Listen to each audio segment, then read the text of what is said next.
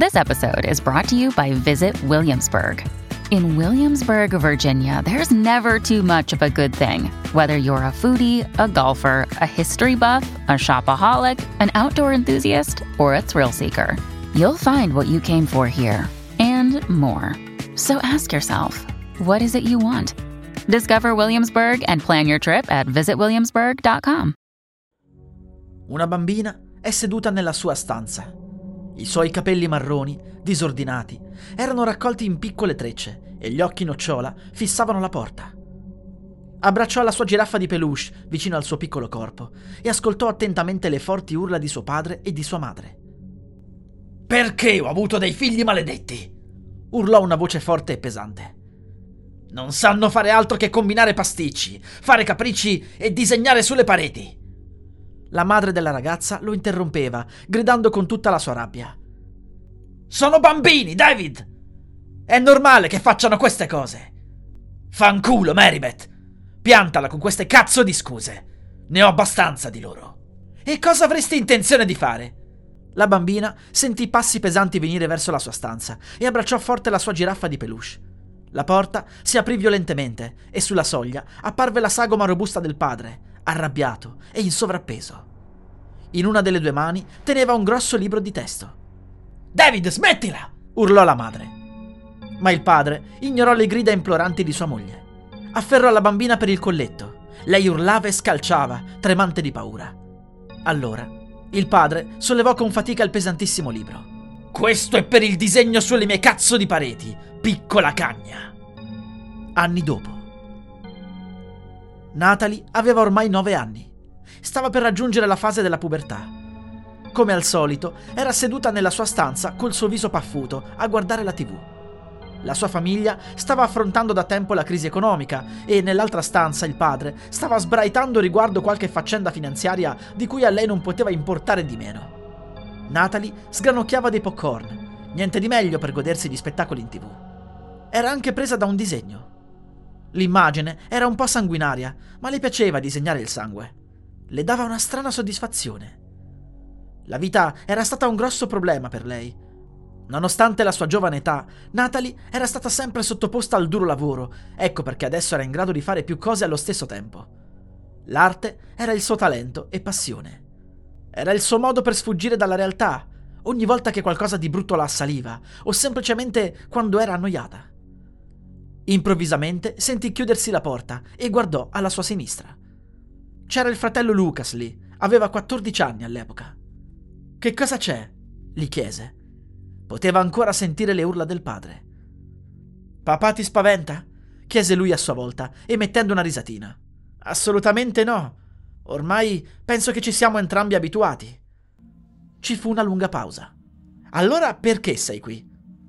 Il fratello giocherellava con le maniche e si rigidiva di tanto in tanto. Sembrava nervoso. Devo chiederti una cosa. Lei aggrottò la fronte, sempre più impaziente con il fratello, e fu costretta a interrompere il suo film e il suo disegno. Che cosa? Hai detto che volevi essere forte e crescere come una vera adolescente, giusto? Lei annuì. Beh, io ho una proposta. Sai cosa? Quello che i ragazzi e le ragazze fanno insieme qualche volta, vero? Il giorno dopo, a scuola, Natalie non emise suoni. Non parlò per l'intera giornata. Nessuno avrebbe potuto capire, nessuno doveva sapere. E così, nessuno avrebbe saputo.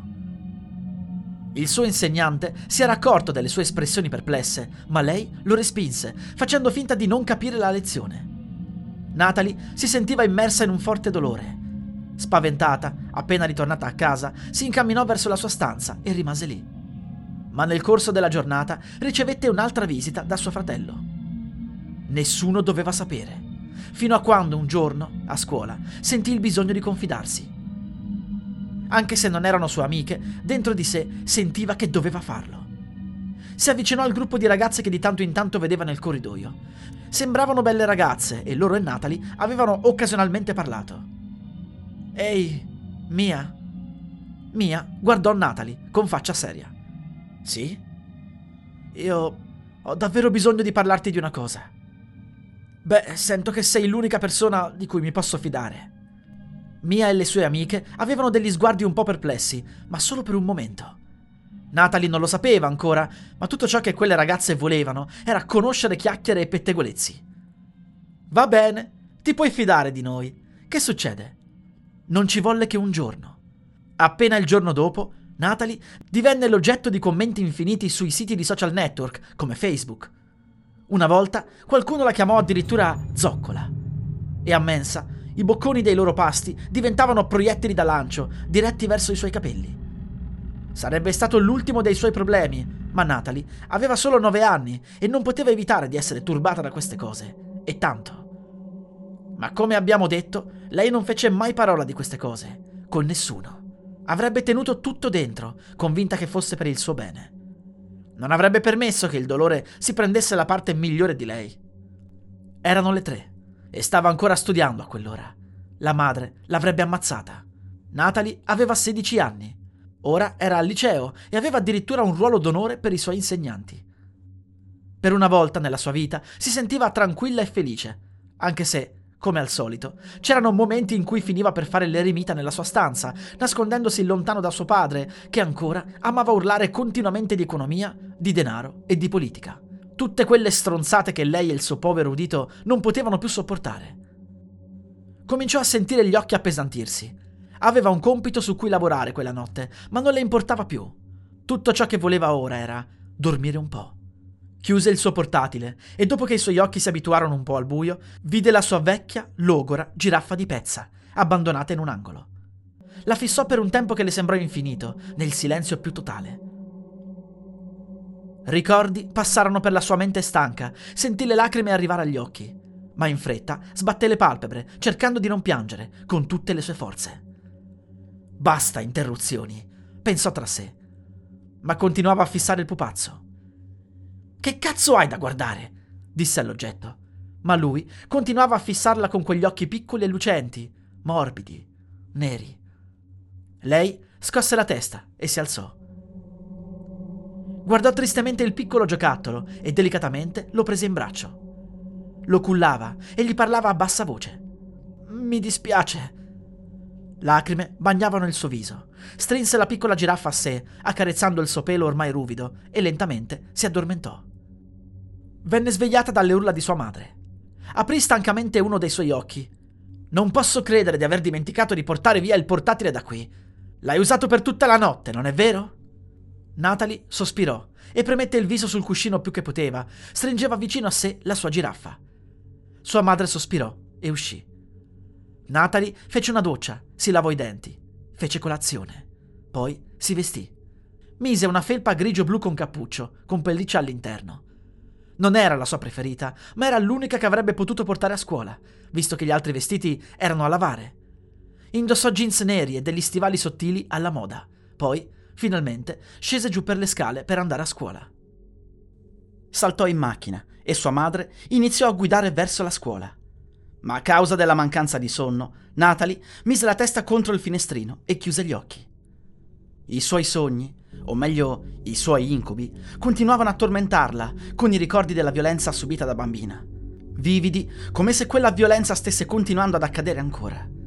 E in secondo luogo, i ricordi dell'abuso sessuale da parte di suo fratello Lucas, durato per quattro anni prima che avesse il coraggio di rivoltarsi. Ancora addormentata, Natalie si contorse piangendo, ma sua madre non se ne accorse. Sua madre non si accorgeva mai di nulla. Ancora una volta fu risvegliata dal tono seccato della madre. Siamo arrivati? Guardò stanca la grande insegna della scuola, Istituto di Walkerville, Collegio delle Belle Arti. Sospirò stancamente e uscì, mettendo il suo zaino sulla spalla. Ci vediamo, disse chiudendo la portiera della macchina. Entrò a scuola e dopo aver chiacchierato con alcuni compagni si diresse al suo armadietto, al terzo piano.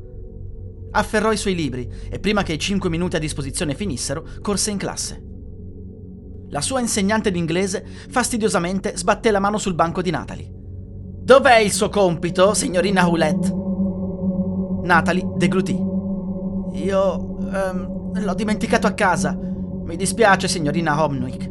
Lei ringhiò e si alzò. Il suo tempo è scaduto, signorina Olet. Lei mi delude. Natalie rimase un attimo confusa. Non sapeva perché, ma quelle parole si sciolsero in lei. Ignorò la sgridata da parte della professoressa e tornò ad ascoltare la lezione cercando disperatamente di non addormentarsi. Più tardi, quel giorno, mentre si dirigeva al suo armadietto per la quarta ora, il suo ragazzo, Chris, si avvicinò a lei. Ehi, ti va se parliamo dopo la scuola? Lei sorrise. Amava parlare con Chris. Anche se, stranamente, lei non sospettava nulla. Era sempre stato un ragazzo dolce, lui. Durante la sua lezione di francese, Natalie non prestò attenzione. Si mise solo a scarabocchiare sul quaderno. L'arte era la sua passione. Sangue, sangue e ancora sangue. Persone accoltellate, coltelli insanguinati, immagini macabre. Altri avrebbero considerato inquietante che le disegnasse queste cose, ma stranamente pensavano che fosse normale. Miss Soulette Rapidamente coprì lo scarabocchio e si rivolse rapidamente verso l'insegnante di francese. Sì, Mr. Levasseur? Mostrami il tuo lavoro. Lei, esitante, spostò il braccio per mostrare l'immagine di una persona qualunque accoltellata da un folle. Il professore la guardò perplesso. Lei sorrise nervosamente. Cancella tutto e inizia il tuo lavoro, disse con voce stranamente calma. Si allontanò e lei sospirò, cancellando il disegno. L'insegnante la guardò ancora. Signorina Aulette! Lei lo fissò. Il suo tempo è quasi scaduto. Le suggerisco di fare il lavoro adesso. Lei ringhiò al rimprovero dell'insegnante. Sembrava che fosse sempre stato contro di lei, ma in verità a lei non importava più del suo lavoro. Dopo la lezione, si incamminò fuori dalla scuola per trovare il suo ragazzo, con cui si era dato appuntamento. Lei sorrise e si avvicinò ma mentre si avvicinava sempre di più, il suo sorriso lentamente si spense. Chris, cosa c'è che non va? Di cosa volevi parlarmi? sospirò. Natalie, penso che sia ora che noi dovremmo iniziare a vedere altre persone. Sentì il cuore in pausa. Ma perché? Lui la guardò con sguardo severo. È per i tuoi disegni. Penso che ci sia davvero qualcosa che non va in te e la cosa peggiore è che non mi dici perché ti stai comportando così. Mi fa sentire irresponsabile. Se solo... No, non ce la faccio più. Mi dispiace. E si allontanò. Natalie sbatté le mani sullo specchio del bagno di casa. Fissò nello specchio il suo movimento continuo degli occhi. Io non sento il dolore come gli altri. Io sono forte. Prese un ago e un filo nero in mano. È inutile. Vacanze in Sicilia o in Sardegna? Con i traghetti GNV porti tutto quello che vuoi, ti rilassi fino a destinazione e se prenoti entro il 14 maggio, posto ponti a partire da 33 euro. Non c'è modo migliore per andare in vacanza. Scopri i dettagli su gnv.it. Offerta valida sulle linee Napoli-Palermo e Genova-Olbia, 10.000 posti disponibili. Non aiuta. Provava una strana sensazione nel suo subconscio. Ridacchiò. No. Io lo sto facendo perché lo voglio. Sollevò il lago col filo e sorrise. Il tempo è scaduto. Pezzo dopo pezzo, taglio dopo taglio, anche se il dolore in realtà era insopportabile, lei non piangeva. Ormai non c'erano più lacrime da versare. Il sorriso si era stampato sulla sua faccia. Il sangue fuoriusciva, scorreva e bagnava il lavandino. Quando ebbe finito, si alzò e ammirò la sua opera accarezzò i punti orrendi ai lati della bocca, che formavano un lungo e orrendo sorriso. Sentì il sangue caldo sulle dita, lo leccò delicatamente, gustandolo con piacere. Si fermò quando vide il riflesso di sua madre sullo specchio. Si voltò bruscamente. Vide gli occhi disperati della madre sul viso pallido che guardava le dita della figlia insanguinate. Natalie sentì improvvisamente il dolore e iniziò a piangere. Mamma! Non si era mai sentita così confusa. Ma cosa aveva appena fatto? Sua madre aveva prenotato una terapia per lei. Natalie non voleva togliere la cucitura dal suo volto, per timore del dolore. Decise di portare il cappuccio per non permettere a nessuno di vedere. Natalie si sedette sul sedile di cuoio e fissò la donna bionda di fronte a lei in silenzio. Il tuo nome è Natalie, vero? Sono Debra ed io sono qui per aiutarti. Ora dimmi, quali sono stati i tuoi problemi di recente? Natalie la fissò. Il tempo. Debra le rivolse uno sguardo confuso. Come, cara? Natalie stringeva forte le sue mani sul duro sedile. Tutto. Tutto vive attraverso esso, procedendo lentamente con la vita, che viene controllata da esso solo per essere torturata senza fine, fino a quando non si capisce di non avere più uno scopo. Quel cerchio non rallenta, non accelera. Sì, è molto violento. Fa vivere attraverso la tortura più e più volte, incapace di avanzare, a partire da esso. Natalie davvero non aveva idea di quello che aveva appena detto. Si sentiva come se non fosse più se stessa. Questo potrebbe essere a causa di tutte quelle cose orribili che aveva vissuto? No, era impossibile. Ma per qualche strana ragione a lei era piaciuto. La terapeuta si avvicinò. Tesoro, voglio che tu mi dica che cosa ti è successo. Natalie ancora la fissava. Ci fu una lunga pausa. Lei sorrise leggermente e le sue cuciture si aprirono. Debra si infastidì. Non posso aiutarti se non mi dici cosa c'è che non va, Natalie. Le sue dita cominciarono a strappare la pelle dura della sedia. Natalie non è più qui. Con questo gli occhi di Debra si spalancarono. Si alzò. Torno subito. Per favore, resta qui. Uscì, lasciando da sola Natalie. Forse lei non era più sana di mente. Sono obbligata a darvi una verità orribile. Natalie, in quella stanza deserta e buia, non si mosse. Sedeva perfettamente immobile, perfettamente silenziosa e perfettamente calma in quella sedia.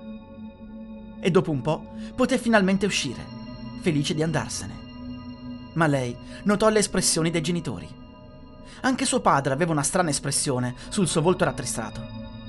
La sua confusione aumentò, non c'erano parole e li seguì fino alla macchina, lungo la strada che riportava a casa. Quella notte sentì una voce che parlava in sogno. Sembrava se stessa, facendo eco nell'oscurità eterna. Il tuo tempo è scaduto. Si risvegliò completamente sudata. Non era a casa. Lei non era in macchina. Lei era in un letto. Un letto bianco in una stanza bianca. Guardò al suo fianco. Era collegata ad un monitor cardiaco. Si alzò, ma i suoi piedi rimasero incollati a terra. Venne presa dal panico. Iniziò a lottare, ma si fermò sentendo una porta alla sua sinistra aprirsi. Un uomo in camice bianco la guardò, con le mani dietro la schiena. Sembrava uno scienziato. Devi essere molto confusa in questo momento, posso immaginare, ma io sono qui solo per aiutarti. I tuoi genitori hanno deciso di firmare un contratto per sottoporti ad alcuni farmaci mentali per aiutare il tuo stato d'animo. Aprì la bocca per protestare, ma fu rapidamente messa a tacere. Non hai bisogno di preoccuparti, tornerai alla normalità in poco tempo. Basta cercare di rilassarsi. Si avvicinò. Lei cercò di spostarlo via, ma non ci riuscì a causa delle cinghie di cuoio intorno ai polsi e alle gambe. L'uomo prese una maschera e la mise sulla sua bocca e sul naso. Lei, ostinatamente, cercò di farla saltare via, ma sotto l'effetto di quella specie di gas, lentamente chiuse gli occhi e improvvisamente si svegliò. Non riusciva a capire cosa diavolo stesse vedendo. Sembrava l'avessero riempita di iniezioni. La sua pelle era stata completamente sfregata. Si sentiva stordita, ma era consapevole di quello che era successo. Adesso capiva cos'era il dolore si era svegliata nel bel mezzo di un'operazione chirurgica. Vide i medici al lavoro, poteva sentire il dolore, il suo cervello si era risvegliato completamente. La sua frequenza cardiaca sul monitor iniziò ad accelerare, i medici si agitarono. Iniziarono a urlare, non si riusciva a capire cosa stavano dicendo, ma lei sentì improvvisamente una scarica di adrenalina. Cominciò a scuotersi violentemente. Uno dei medici cercava di tenerla giù, ma era inutile. Il suo stato mentale si era risvegliato, completamente diverso. Era completamente cambiata. I medici indietreggiarono. Si sedette sul bordo del letto ora, strappò via la maschera e i collegamenti delle sue braccia. Si alzò e cominciò ad agitarsi. Sembrava come impazzita. Inciampava, sbatteva contro le pareti. La sua vista era sfocata. Rideva forte. Ma improvvisamente sentì un dolore lancinante al petto. Si mise la mano sul cuore e cadde in ginocchio. Tossì sangue e cadde per terra. Tutto era diventato nero. Si svegliò lentamente. Era intontita. Era di nuovo sul letto e il dottore sedeva vicino a lei. Qualcosa è andato terribilmente storto. Non sapeva perché, ma sentiva un enorme odio nei confronti del medico. Lei distolse lo sguardo. Non dovevi svegliarti. Ti stavamo dando le dosi per il tuo stato mentale. Non sapevo come si sarebbe sentito, ma l'abbiamo scoperto. Si fermò per un attimo, prese un piccolo specchio senza guardarla. È successo un effetto sul tuo aspetto. Natalie si guardò allo specchio ed i suoi occhi si spalancarono. I suoi occhi erano completamente verdi. Notò di avere ancora la sua cucitura ai lati della bocca.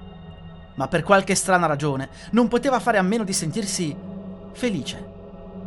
Il suo battito cardiaco iniziò ad aumentare di nuovo. Il dottore sembrava in stato di shock, ritrovandosela improvvisamente in piedi sopra di lui. Dottore, disse lei, ancora ridacchiando. Tremava leggermente per la pressione che metteva il collegamento del monitor cardiaco.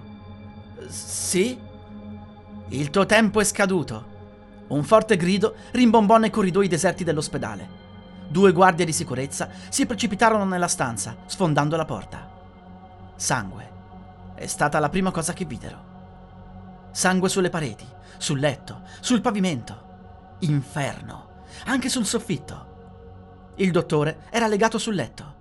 La sua spina dorsale era completamente spezzata e adesso giaceva nel letto, completamente ripiegato come se fosse un panino. Il sangue fuoriusciva dagli occhi, dal naso, dalla bocca, quasi da ogni parte del corpo. E lì, in un angolo, c'era l'assassino. Natalie. Immobile, in piedi davanti al muro, su cui stava scritto col sangue Il tuo tempo è scaduto. Natalie si voltò lentamente per guardare le guardie, ma sul volto stava cucito un enorme agghiacciante sorriso. Ciao amici! Volete sapere come si gioca? le guardie tirarono rapidamente fuori le pistole, ma Natalie schivava agilmente i loro proiettili. Natalie afferrò un enorme coltello dalla sua tasca e colpì una delle guardie proprio nella pancia. Lo stomaco scivolò immediatamente fuori, accompagnato da un'enorme quantità di sangue, e la guardia si accasciò a terra. Natalie inspirò profondamente, gustando con piacere il delizioso odore della morte. Il collega, terrorizzato, lasciò cadere la pistola e indietreggiò. Natalie, lentamente, si avvicinò a lui e mise la punta del coltello sul suo petto. Il tuo tempo è scaduto! Lentamente fece scivolare il coltello fino all'intestino. Tutti gli organi si rovesciarono a terra e l'uomo crollò lentamente, accasciandosi fra il sangue e i suoi organi. La mamma di Natalie stava tranquillamente dormendo con suo marito, ignorando quel che potevano fare alla sua amata figlia. Si svegliò al bussare della porta e lei, intontita per il sonno, si alzò e uscì dalla camera da letto. Fuori pioveva a dirotto. Un enorme e assordante tuono rimbombò per tutta la casa. Camminò fino alla porta d'ingresso, ma si fermò quando stava per aprire la maniglia. Dietro la porta c'era una debole, folle risatina. La pioggia e i tuoni sembravano essere sempre più sinistri ogni secondo che passava. Marybeth premette l'orecchio contro la porta e ascoltò attentamente. Ciao mamma. Natalie sfondò la porta con i suoi due coltelli stretti nelle mani. Sua madre saltò all'indietro, colpendo la testa contro l'attaccapanni. Un gancio le aveva rotto il cranio e sanguinava violentemente dalla parte posteriore della testa. Marybeth giaceva a terra paralizzata, ma ancora cosciente. Natalie torreggiava su di lei, ma lentamente si inginocchiò per soddisfare i suoi sensi e mostrò alla madre le sue due lame, coperte di sangue denso. Ho sofferto, mamma. Fece scorrere la punta del coltello sulla guancia. Natalie inclinò la testa. Sei stata debole, non hai fatto niente. Natalie afferrò la madre e l'appoggiò dolcemente alla parete. Si sedette sopra di lei e i respiri della madre cominciarono a farsi sempre più pesanti. Natalie sapeva di non avere molto tempo. Aprì con forza la sua cassa toracica, raggiunse e afferrò il cuore della madre, lo prese delicatamente in mano. E all'improvviso lo strappò fuori. Il sangue schizzò dappertutto. Lei e la madre si fissarono negli occhi per tutto il tempo fino a quando, lentamente, Marybeth morì. Sogni d'oro sussurrò Natalie al cadavere. Il tuo tempo è scaduto. Mise il cuore in bocca alla madre dopo averlo fatto scivolare sulle proprie guance. Ma Natalie non aveva ancora finito. David, il padre di Natalie, era ancora sveglio, aspettando il ritorno della moglie. Ma quando i suoi occhi cominciarono ad abituarsi all'oscurità, improvvisamente si accorse di Natalie, in piedi sul letto, sorridendo follemente, con i suoi occhi verde incandescente nel buio. Era ricoperta di sangue. Oh, caro papà, mamma se n'è andata. Adesso chi porterà i soldi? Afferrò il padre per il collo. Erano tutto ciò a cui tenevi. Suo padre, però, abituato a picchiare i suoi figli, l'afferrò per il collo e la gettò a terra e iniziò a calpestarla fino a quando lei non incominciò a sputare sangue. Non ci si sente bene, papà? Lei tossì altro sangue. Perché non lo hai fatto tanti anni fa? tu non sei mia figlia! Il sorriso di Natalie si fece più ampio. I suoi occhi verdi diventavano sempre più ardenti, quasi rossi, come il sangue che le colava giù dalla bocca. Hai ragione, non lo sono. Gli fece lo sgambetto, facendolo cadere violentemente a terra. Natalie si alzò col coltello stretto nella sua mano. Si dice che più sono grandi il colosso d'argilla. Mentre il padre era senza fiato, Natalie afferrò un cuscino e glielo ficcò in faccia. Iniziò così a calpestare il suo volto, sempre più forte. Si sentivano i colpi pesanti atterrare sulla sua faccia. Quando Natalie tirò via il cuscino, il viso del padre era orribilmente mutilato, urlava e piangeva dal dolore. Cosa c'è, papà? Troppo dolore per te? Decisa, lo accoltellò due volte allo stomaco. Subito dopo riuscì a staccare due sostegni pesanti dal letto e li legò alle proprie gambe. Hai bisogno di questi? Natalie ridacchiò e si alzò con i pali fissati sulle due gambe. Iniziò a camminare e il peso del suo corpo, sui pesanti sostegni del letto, lentamente cominciarono a spremere le viscere del padre, che si sentivano dentro il suo corpo. Ma Natalie iniziò a perdere la pazienza. Perché non muori? Ringhiò e iniziò a calpestare più forte. All'improvviso gli organi di David scoppiarono fuori dalla sua bocca. Natalie annuì soddisfatta e si diresse fuori dalla camera. Di David non restò altro che una carcassa di organi. Infine venne la sua parte preferita. Natalie si dirigeva tranquillamente nella stanza dei fratelli e silenziosamente aprì la porta. Il sangue colava dal suo coltello e nella vecchia stanza rimbombava debolmente il ticchettio delle gocce di sangue sul pavimento di legno. Suo fratello non era a letto. Si era nascosto da qualche parte. I'm Sandra, and I'm just the professional your small business was looking for. But you didn't hire me because you didn't use LinkedIn jobs. LinkedIn has professionals you can't find anywhere else, including those who aren't actively looking for a new job but might be open to the perfect role, like me. In a given month, over 70% of LinkedIn users don't visit other leading job sites. So if you're not looking on LinkedIn, you'll miss out on great candidates like Sandra. Start hiring professionals like a professional. Post your free job on linkedin.com/people today. Oh, caro fratellino, vieni qui. Voglio solo divertirmi. Ma Natalie non si azzardò a fare un passo. Doveva percepire ogni minimo movimento, ogni minimo respiro. Doveva annusare l'aria con concentrazione. Ascoltando, finalmente notò qualcosa. Un debolissimo respiro. Cadde a terra. Suo fratello era dietro di lei con una mazza da baseball. Guardava la sorella con rabbia. Natalie cercò di alzarsi lentamente, ma lui la colpì ancora, e ancora, e ancora. Mamma ha sempre fatto di te la migliore! Sei una stronza! Lui la colpì duramente per l'ultima volta, prima di prendere un attimo di respiro. Natalie sanguinava molto e i suoi occhi verdi incandescenti si stavano spegnendo lentamente nel buio. Si sentiva debole e guardò il soffitto. Ricordò i giorni che aveva trascorso qui dentro per essere solo torturata per quattro infiniti anni. Guardava quel maledettissimo soffitto. Una sensazione oscura si accese improvvisamente in lei. Si alzò in piedi ridendo follemente. Suo fratello la colpì di nuovo, ma lo bloccò con i suoi coltelli. Va all'inferno, fratello. Con una grande spinta fece volare suo fratello sul letto. Natalie lo afferrò e lo sbatté al muro e affondò i suoi due coltelli nelle due braccia del fratellino per tenerlo inchiodato al muro. Vediamo che cosa posso usare qui. Iniziò a camminare per la stanza e sorrise quando vide un semplice coltello da burro. Si chinò e lo raccolse. Si dice che gli occhi siano gli organi più morbidi del corpo. Natalie leccò il coltello. Il povero fratellino la guardò con orrore, cercando di lottare, ma Natalie iniziò a scavare nei suoi occhi. Il fratellino gridava più forte che poteva, ma venne subito zittito con un panno legato alla bocca. Egli non poteva più vedere nulla, il dolore era insopportabile. Il sangue fuoriusciva violentemente dalle sue orbite. Avrebbe voluto piangere, ma non ne era capace. Mmm. Ricominciò a camminare per la stanza e afferrò un paio di forbici. Si avvicinò.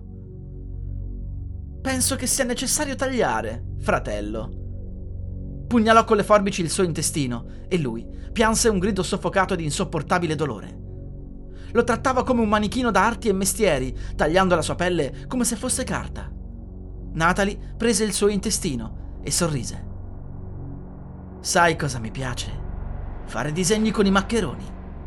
Iniziò a tagliare il suo intestino. Questi potrebbero essere un po' troppo grandi da mettere su un piatto, però. Il fratello sputava schiuma dalla bocca ed era costretto ad inghiottire continuamente sangue a causa della benda sulla bocca. Buono, vero? Lei leccò il sangue dalle sue dita. Cosa, fratellino? Certo che mi piace. Puntò alle dita dei piedi e cominciò a strapparle fuori con le forbici, una per una. Dopo un po', la gola del fratellino era ormai cruda. Successivamente, Natalie lavorò sulle dita delle mani e cominciò a strapparle lentamente una ad una. Il suo orgoglio diventava sempre più forte. Il fratellino soffocava nel suo stesso sangue. Natalie tirò giù il panno e una gran cascata di sangue fuoriuscì dalla bocca del fratello, che girò la testa di lato e vomitò violentemente. Tranquillo, fratellino, disse accarezzandogli la testa. Tieni, mangia questo, ti sentirai meglio. Gli infilò un dito in bocca e il povero fratellino soffocò. Lentamente morì. Il vostro tempo è scaduto. La ragazza, una volta conosciuta come Natalie, tornò per l'ultima volta nella sua stanza. Fissò un angolo e vide la sua giraffa di peluche. Si inginocchiò e la fissò. Poi, senza una parola, si rialzò e si diresse verso il bagno. Fissando se stessa, coperta di sangue, sentì un ticchettio debole. Guardò al piano di sotto e vide un orologio da taschino. Fissò le sue mani, ascoltando il ticchettio, per quello che sembrò un tempo infinito. Tirò fuori uno dei suoi coltelli ormai rossi, che gocciolavano pesantemente sul pavimento. Il tempo fa vivere attraverso la tortura, disse, portando lentamente il coltello vicino al suo occhio. Lentamente, procedendo con la vita, che viene torturata da esso. Iniziò a scavare lentamente nel suo occhio e la visione del suo occhio sinistro diventò sempre più sfocata e soprattutto rossa. Fino a quando non si scopre di non avere più uno scopo. Sentì il suo occhio staccarsi lentamente. Il sangue colava sul lavandino. Quel cerchio. Sentì il suo occhio penzolare sul viso e un dolore acuto attraversò il suo cervello. Il tempo non accelera, non rallenta. Sì, è molto violento. Afferrò il cordone del suo occhio, lo strappò violentemente e lo scaraventò sul lavandino. E ti fa vivere attraverso la tortura, più e più volte. Avvicinò l'orologio al suo occhio, incapace di avanzare a partire da esso. L'orologio sembrava corrispondere perfettamente con la forma del buco nel suo cranio. La giovane ragazza di 16 anni, una volta conosciuta come Natalie, si allontanò dalla sua casa, in fiamme. Le fiamme inghiottirono tutto. All'interno della sua camera, la sua giraffa ardeva lentamente, assieme alle carcasse della sua famiglia. Alcuni dicono che lei viva ancora. Il tempo delle sue vittime è scaduto. Noi ci lasciamo coccolare dalle coperte, facciamo sogni tranquilli. Clockwork è lì che ci guarda. Si sente un ticchettio. Lei è lì. Si sa, il tempo è scaduto.